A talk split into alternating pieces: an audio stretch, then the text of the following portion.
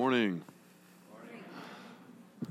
Welcome to West Hills. Thank you, Missy, for the announcements. Uh, my name is Will Duvall. I'm the lead pastor uh, here at West Hills. So wonderful um, on behalf of all of us here uh, to have you with us, uh, especially if you're new. Uh, I want to say a special thanks to the folks from Redemption Church. Um, yeah, Corey and his team. Um, they're getting ready to launch a church in Kirkwood and uh, we're just very excited to have them making the rounds through some of our converged churches. Um, that's our denomination, in case you didn't know, and you're here this morning, uh, Baptist General Conference Converge. Um, so we're really excited to have them with us as well. uh, this morning, we continue our journey together through the Gospel of Mark. Um, we have loosely been following Mark's timeline. Uh, through his book, but our approach has been more thematic than it has been chronological. Um, and last week we finished up a three part mini series on Jesus and parables. And before that, we had looked at Jesus and miracles. Before that, we studied Jesus and healings. Um, and before that, Jesus and demons. And so this morning we continue our thematic exposition through Mark in uh, chapter 7, verses 1 through 23, as we discuss Jesus and religion. Now, religion is one of those loaded words with about as many definitions as there are people to define it. And so I want to share with you my own definition, lest you think as we go through this morning that I'm saying something in this sermon that I'm not trying to say and get offended. Personally, just cards on the table. I don't care for the um, label religious for reasons which I think will soon become clear in this sermon. Um, Perhaps you do consider yourself religious, and depending on how you define the word, that might be a great thing. Um, I can't find a clear cut definition in Scripture. The closest is probably James 1, where James tells us if anyone thinks he is religious and does not bridle his tongue, but deceives his heart, this person's religion is worthless. Religion that is pure and undefiled before God the Father is this to visit orphans and widows in their affliction, to keep oneself unstained from the world. But James is really describing religion there uh, more than he is actually defining it, what it is in its essence. And so let me offer a definition for us to consider this morning. Religion is man's attempt to make sense of the universe. At its core, I think that's what every religion is trying to do. It's trying to help us make sense of our world, provide us with answers to life's deep, most important questions. Why is there a universe at all? How did, how did all this get here? Why am I here specifically? What is my purpose in life? How ought I to live morally? What's wrong with the world? Why is there so much evil and how can it all get fixed? And finally, where is all of this heading? You know, what, what is the end of history and where do I go personally when I die? These are important questions. And Scripture, no doubt, offers its own answers to each. But I want to take the really radical position this morning, and I think more importantly, we're going to see Jesus take the really radical position in Mark chapter 7 this morning some scholars consider this passage to be the most revolutionary thing Jesus says in all four Gospels. So that's saying something. The extreme stance that, by my definition of religion, man's attempt to make sense of the universe, that Christianity is the only religion in the world that is not actually a religion. That authentic biblical Christianity does not fit with that definition of religion. And as we study our way through Mark 7, I see three questions arising out of this text that elucidate for us the difference between religion as such and true, authentic biblical Christianity as defined and modeled by Jesus. And so that's that's your full title for this sermon if you want to write in the subtitle in your bulletin Jesus and Religion, or I might even say Jesus versus Religion, subtitle Three Questions for Discerning the Difference. Three questions for discerning the difference. So, uh, let's dive in together. Uh, would you stand with me as you're able? Uh, we do this here at West Hills. We stand out of respect for the reading of God's Word. I'll read it for us from Mark chapter 7, verses 1 through 23. Now, when the Pharisees gathered to him with some of the scribes who had come from Jerusalem, they saw that some of his disciples ate with hands that were defiled, that is, unwashed. For the Pharisees and all the Jews do not eat unless they wash their hands properly, holding to the tradition of the elders. And when they come from the marketplace, they do not eat unless they wash. And there are many other traditions that they observe, such as the washing of cups and pots and copper vessels and dining couches. And the Pharisees and the scribes asked him, Why do your disciples not walk according to the tradition of the elders, but eat with defiled hands? And he said to them, Well, well did Isaiah prophesy of you, hypocrites, as it is written, This people honor me with their lips, but their heart is far from me. In vain do they worship me, teaching as doctrines the commandments of men you leave the commandment of God and hold to the tradition of men. And he said to them, You have a fine way of rejecting the commandment of God in order to establish your own tradition. For Moses said, Honor your father and mother, and whoever reviles father and mother must surely die. But you say, If a man tells his father and mother, Whatever you would have gained from me is Corban, that is given to God, then you no longer permit him to do anything for his father or mother, thus making void the word of God by your tradition that you have handed down. And many such things you do. And he called the people to him again and said to them, Hear me, all of you, and understand there is nothing outside a person that by going into him can defile him. But the things that come out of a person are what defile him. And when he had entered the house and left the people, his disciples asked him about this parable. And he said to them, then are you also without understanding? Do you not see that whatever goes into a person from outside cannot defile him, since it enters not his heart, but his stomach, and is expelled? Thus he declared all foods clean, and he said, What comes out of a person is what defiles him. For from within, out of the heart of man, the heart of man, come evil thoughts sexual immorality, theft, murder, adultery, coveting, wickedness, deceit, sensuality, evil, slander, pride, foolishness. All these things come from within and they defile a person. This is the word of the Lord. Let's pray. Father, we want to hear from you this morning. We do not need to hear more words of men. We do not gather here to celebrate and prop up our own traditions, but to highly exalt you and your word. Father, would you help us this morning uh, to humble ourselves and place ourselves in submission underneath the authority of your word? For our good and for your glory, we pray. Amen. You may be seated. The first question we need to ask to determine whether we are dealing with Jesus or whether we're dealing with religion is who's the authority?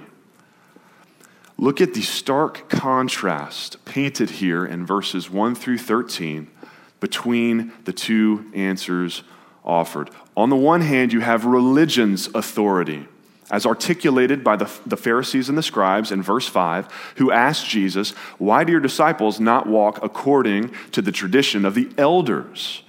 And on the other hand, you have Jesus' own response to them in verses 7, 8, 9, and 13 over and over and over again. You teach as doctrines the commandments of men. You leave the commandment of God and hold tr- to the tradition of men. You reject the commandment of God in order to establish your own tradition. You make void the word of God by your tradition that you have handed down. So it's clear religion's authority is man Jesus' authority is God. I tried to make that explicit in my definition for religion for you. It is man's attempt, humanity's attempt, to make sense of the universe. Christian theologians throughout the centuries have often contrasted religion with revelation. Religion is when man attempts to look up and tries to figure things out for himself.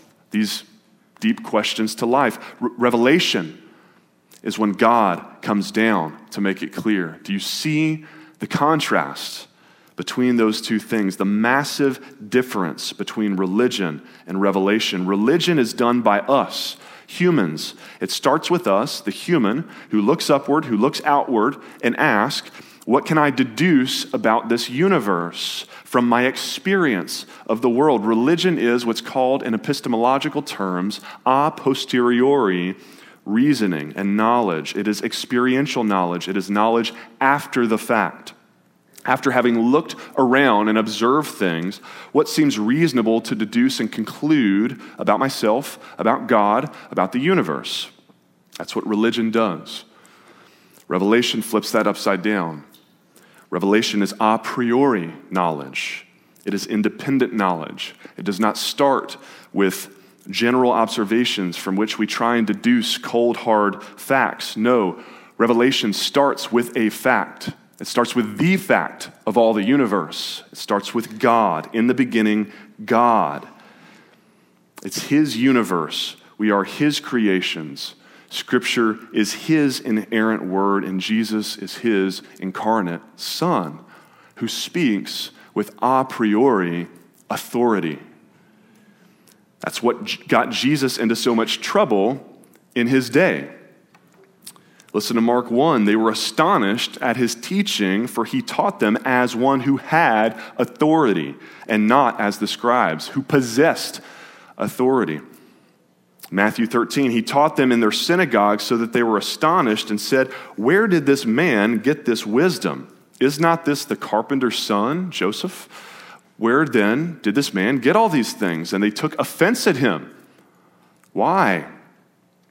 Because their religion had become so much about the wisdom of men, the tradition of men, the authority of men, that Jesus' lack of a proper religious pedigree was an affront to their religious sensibilities. Jesus didn't have a rabbi, he didn't need one. He didn't study in their synagogues, he didn't need to. He was God in human flesh, he possessed authority inherently. But for these scribes and Pharisees, authority was always derived. It was derivative. It wasn't about closeness to God, it was about closeness to man. Who did you study under? And they would brag about their rabbis. That's why Paul in Acts 22, during his trial before the Jewish leaders, Paul declares, I am a Jew educated at the feet of Gamaliel, because he was well respected. Paul knows that this is the language that these guys speak. So he name drops. That's what matters to them human authority. But not only had they traded closeness with God for closeness with men, they had traded the Word of God for the Word of men as well. Their traditions of the elders. According to first century Pharisaism, and actually according to 21st century Judaism still today, there was the written law as recorded in the Old Testament, the law and the prophets, but then there was also the oral law, which was supposedly this divinely inspired interpretation of the Old Testament, passed down from teacher to teacher through their rabbinical system. And this oral law was itself finally uh, concretized and put into writing in the second century AD and called the Mishnah. But then you had the rabbinic commentary on that interpretation of the law called the Gemara. And then there was a later compilation of both the Mishnah and the Gemara with some additional later commentary tacked on called the Talmuds. And altogether, these traditions of the elders comprise thousands and thousands of pages for instance, there's an entire volume dedicated to ritual hand washing. That's what these Pharisees here are expecting Jesus' disciples to follow in verse 5. The disciples aren't breaking any Old Testament law here.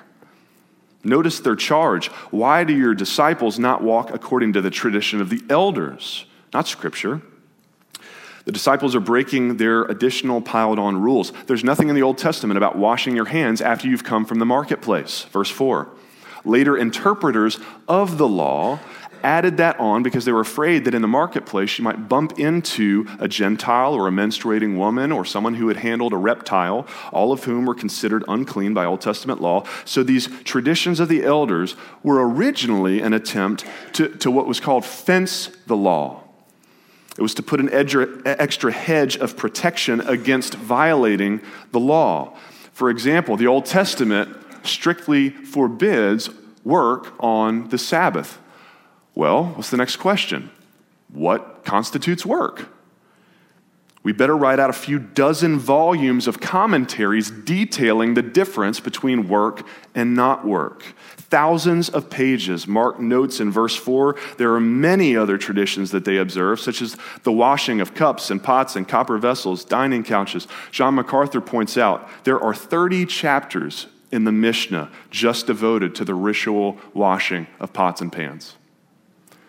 That is what their religion had become these first century Pharisees and scribes. No wonder they were so highly esteemed in first century Judaism, because the average illiterate Jewish peasant would have needed a rabbi just to weed through all these additional extra rules and rituals imposed on them. But the biggest problem was that rather than being a helpful fence around the Old Testament law, their tradition had actually become a law unto itself. In fact, the Jerusalem Talmud claims of itself the words of the scribes are more lovely than the words of the law. It is a greater crime to transgress the words of the school of Rabbi Hillel than the words of Scripture, and yet they killed Jesus for blasphemy. So Jesus confronts and exposes them. They have perverted the Word of God with their unbiblical traditions. They are no longer fencing the Word of God, they are burying it. Burying it under a heap of anti biblical laws. Not just unbiblical now, these are anti biblical laws, like Corban law. It's the example he gives them. You have a fine way of rejecting the commandment of God in order to establish your tradition. Moses said, Honor your father and mother. Whoever reviles father and mother must surely die. But you say, your tradition, not God's, if a man tells his father or mother, whatever you would have gained from me is Corban, that is, given to God, then you no longer permit him to do anything for his father and mother, and you make void the word of God by your tradition. What's this all about? John MacArthur explains the word Corban. It referred to offerings of money or material goods that had been pledged to God. A tradition arose in Judaism for allowing people to declare their possessions Corban, thereby promising that they would eventually use their resources for sacred purposes. Even if a man's parents later asked him for financial support, he was forbidden from using anything he had declared to be devoted to God in order to help them. The rabbinic system thus provided adult children with a loophole by which they did not have to assist their aged or needy parents, and yet they could still appear to be loyal worshipers who gave generously to God. Though a person could declare all of his possessions Corban, he was not required to donate them immediately. In fact, whenever he wanted to use them for his own purposes, he could just reverse the vow by merely saying the word Corban back over them again. This whole hypocritical system allowed people to maintain an external veneer of dedication to God while simultaneously turning their backs on their parents. And this is exactly what religion does, isn't it? Anytime man becomes the final authority, you necessarily end up with a perverted, corrupted, sinful, hypocritical, self serving set of rules like this why? Because man's not the solution, we're the problem. That's, that's the second question for discerning whether you're dealing with Jesus or religion. The second question where is the problem? Where's the problem? According to religion, the problem is all external. Hence, the Pharisees' emphasis on staying away from these polluting agents like Gentiles and menstruating women. The problem's out there, so I've just got to stay away. According to Jesus, the problem, my problem, your problem, is internal. It's not out there. Our deepest problem is in here. MacArthur quips it is not unwashed hands that defile a person, but an unwashed soul. Consider verse 15 here. Jesus makes his point as we've seen him in recent weeks, in the form of a parable. He says, There is nothing outside a man that by going into him can defile him, but the things that come out of a person are what defile him. Matthew's gospel makes the parable even more explicit. Jesus says, Do you not see that whatever goes into the mouth passes into the stomach and is expelled? So, this week really could have been part four, week four in our mini series on parables, and I could have titled this sermon, The Parable of the Poop. I want to preach like Jesus. You guys would fire me if I started using poop in my sermon illustrations. But Jesus, I mean, it's a perfect metaphor, isn't it? It's not what's on the outside that goes in that is unclean. Thus he declared all foods clean, but rather what's already on the inside that comes out that is truly nasty. His point is basically we're not sinful because we commit sins, friends. We commit sins because we're sinful. Sin is just what's already inside us coming out. Have you ever said or done something and then, like two seconds later, ask yourself, where did that come from? Like you're having a pretty good day, feeling pretty good about yourself, pretty sin free day, you think? And then you get cut off in traffic and the four letter words just start flying. And the guy turns off the next exit and you, he's out of your life again, and you think to yourself, where in the world did that come from? Well, was inside you all along. It's just waiting to bubble up. God just used that jerk to remind you of what's still down in there, of what's still in your heart, that you are still a sinner. You are still in desperate need of His grace. I love the story told of the brilliant theologian G.K. Chesterton when the Times Magazine sent out an inquiry to famous authors of the early 20th century asking the question, What's wrong with the world today? And they offered a prize to the, the author who could give the most profound response. And Chesterton's reply back was simply, Dear Sir, I am. Yours, G.K. Chesterton. Parents, are you as concerned with what is already inside your kids, with their hearts, as you are with their school environment, with their peer group, their friend group that they hang out with?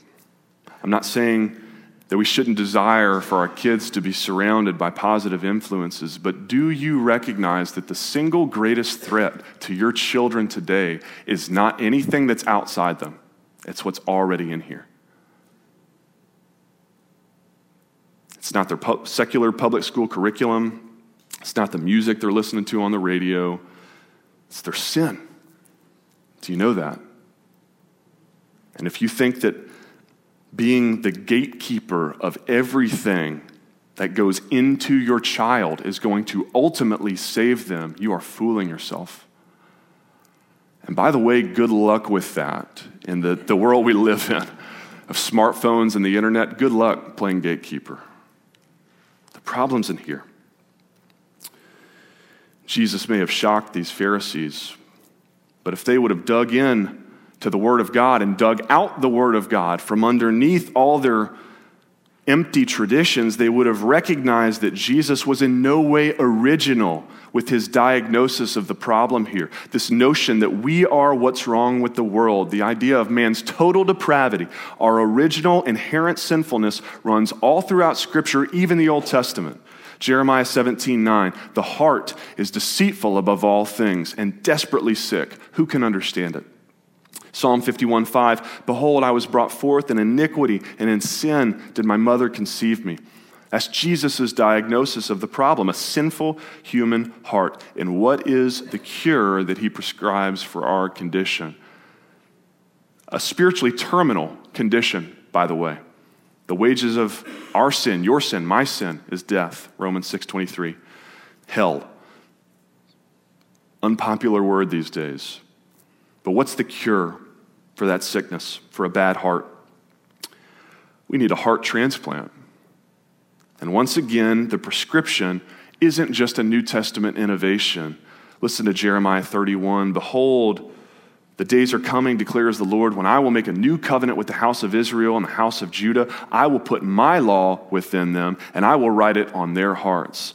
Ezekiel 36, I will give you a new heart, and a new spirit I will put within you. I will remove your heart of stone, give you a heart of flesh. I will put my spirit within you and cause you to walk in my statutes and be careful to obey my rules. See, that's the thing. It's not that God doesn't care about us obeying the rules. He just knows that following the rules without true heart change, without His Holy Spirit reorienting your affections, empowering you, causing that obedience, devoid of that, it's simply behavior modification. Rules without heart change make for as Jesus condemned the Pharisees in Matthew 23, whitewashed tombs. You can elaborately dress up the coffin all you want, all the ornate trappings you want, but there's still a dead, stinking, rotting corpse inside. Unless, unless we've been born again. Jesus said, unless one is born again, he cannot see the kingdom of God. That is how you get a new heart. Friends, you must be spiritually born again.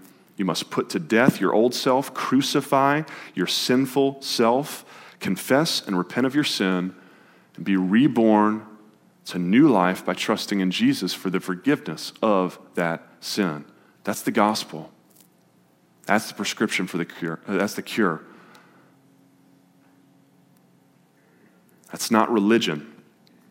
That is relationship with a loving, merciful Savior. And relationships, healthy ones, anyways, aren't grounded in behavior. If I had gotten sick this morning and had to stay home and miss preaching this morning, would I be any less your pastor? If this ends up being the worst sermon I've ever preached, will you love me any less? Can be honest. if so, then we have a transactional relationship. Based on my external behavior, a healthy relationship is a matter of the heart. And friends, biblical faith, New Testament and Old, has always been about relationship, and it's always been about a matter of the heart. 1 Samuel 16, 7, the Lord sees not as man sees. Man looks on the outward appearance, but God looks on the heart. 1 Samuel 13, 14, the Lord has sought out a man after his own heart. It wasn't because David obeyed the rules better than everyone else. He didn't. It's a man after God's own heart. Proverbs 21, 2, the Lord weighs the heart. Even in the Old Testament law, where it can be easy to get bogged down in a long list of do's and don'ts and forget why God graciously gave his people the law in the first place. Even in the law, God says it's still what's on the inside that counts. Deuteronomy 10 12, and now Israel, what does the Lord your God require of you? But to fear the Lord your God, to love him, to serve the Lord your God with all your heart, all your soul as a father, I would so much rather my daughter genuinely love and respect me than arbitrarily and artificially obey all my parenting rules. She could theoretically obey every single rule and hate me in her heart and want nothing to do with me. And actually, that is exactly what these first century Pharisees were doing with God. Deuteronomy 36, the Lord your God will circumcise your heart and the heart of your offspring so that you will love the Lord your God with all your heart and all your soul. Do you see a theme here? This phrase, all your heart, occurs 17 times in the Old Testament. It's all about the heart, the relationship. And this is most evident in the prophets, in their calls to repentance Hosea 6 6, I desire steadfast love and not sacrifice, the knowledge of God and not burnt offerings, relationship, not religion. Joel 2:12 Return to me with all your heart. Rend your heart and not your garments. Even your repentance has become a religious ritual a show tearing your garments carrying on in loud voices in the town squares to be seen. Just be broken truly broken heart broken over your sin. That is what the Lord desires of you. Amos 5 I hate, I despise your feast. I take no delight in your solemn assemblies. Even though you offer me your burnt offerings, your grain offerings, I will not accept them. And the peace offerings of your fattened animals, I will not look upon them. Take away from me the noise of your songs. To the melody of your harps I will not listen, but let justice roll down like waters and righteousness like an ever flowing stream. You can keep your religious rituals. Don't bother singing to me this morning if your heart is not in it. That's what I'm after, your heart. And finally, Isaiah 29 13, the verse that Jesus quotes here in Mark 7 This people draw near with their mouth and honor me with their lips, while their hearts are far from me, and their fear of me is a commandment taught by men. Even what little they do respect God. It's not out of heartfelt devotion, but out of a sense of religious obligation. It's taught by men, it's merely tradition.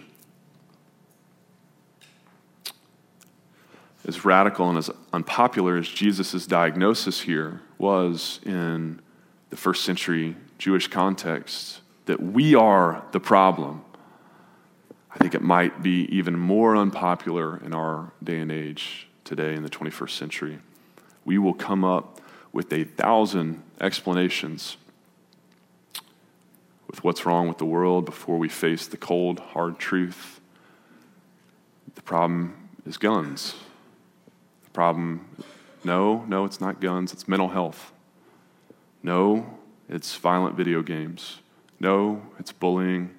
No, it's absentee parents. No, it's marginalization underrepresentation in the mainstream media and culture, a thousand scapegoats, because we don't have the brutal honesty to admit that deep down, in the darkest parts of our own sinful hearts, but for the grace of God, we are all just as broken and just as capable of the same kind of unspeakable evils. Where's the problem, friends? Is it out there or is it in here? Everybody wants to blame somebody else these days. Jesus wants to hold up a mirror for us. Finally, question number three what's the fruit? This is how you determine whether it's Jesus or religion. What's the fruit? Here's how Jesus exhorted his disciples to tell the difference. You will recognize them by their fruits, Matthew 7. Are grapes gathered from thorn bushes or figs from thistles? So every healthy tree bears good fruit, but the diseased tree bears bad fruit. A healthy tree cannot bear bad fruit, nor can a diseased tree bear good fruit. Thus, you will recognize them by their fruits. And then Jesus lists diseased fruits for us in Mark 7 in our passage. He says, From within, out of the heart of a man, come evil thoughts, sexual immorality, theft, murder, adultery, coveting, wickedness, deceit, sensuality, uh, envy, slander, pride, foolishness. Thorns. These are thorns, these are thistles. Contrast that list with the fruit of the Spirit. Galatians 5. Paul tells us the fruit of the Spirit is love, joy, peace, patience, kindness goodness, faithfulness, gentleness, and self control. See, religion will never fix us, fix the root of our problems, pun intended, because religion wrongly diagnoses us with an external problem. You can't fix a problem you can't accurately diagnose. Religion says the problem is the soil you grew up in. It says it's this tree virus that's going around right now. It says it's, it's the termites Jesus says, no, the problem is the bad seed in your heart that has given birth to bad roots. And because religion can't fix the real root of that problem, its proposed solution instead is to grow petri dish fruit, frankenfruit. And it's never the same thing, is it? Test tube fruit? I don't even know if that's a thing scientifically yet. Um, but we can shift metaphors for a minute. Lab grown meat. Anyone terrified of that trend? Or the, the plant the plant based meat that Qdoba keeps trying to get me to eat? It's not the same. It will ne- I don't care how far the technology comes, it will never be the same. And neither will the fruit of religion. You cannot artificially create good fruit. Listen, friends, your good deeds, if performed from an unregenerate heart, are a disgusting taste in the Lord's mouth. He would rather you just be totally self serving. At least then you would be honest. Hypocrisy is Jesus' least favorite sin. He'd rather you be honest. But let's preach this to ourselves this morning. Jesus' warning here isn't just for first century Pharisees, it's for 21st century religious folk as well. Friends, do we realize that hell is filled with religious people of all ages, all generations? It's filled with religious people. There are way more religious people than non religious people in hell. Christians included. Claiming a label doesn't mean anything to Jesus. Many will come to me on that day and say, Lord, Lord, we attended church all our lives. Jesus will say, Depart from me. I never knew you. You never had a relationship with me. It was never a matter of the heart. Friends, do you know that your church attendance cannot save you? Your life group participation cannot save you. Your regular Bible study, daily devotions, and prayers cannot save you. Your faithful tithing, 10% every Sunday, cannot save you. Your serving every other month in the nursery, even your serving every other month in the toddler room cannot save you. If that cannot save you, then none of your actions can save you. Friends, the only thing, the only person who can save you is Jesus Christ. All other ground is sinking sand, including your religion. Let's pray.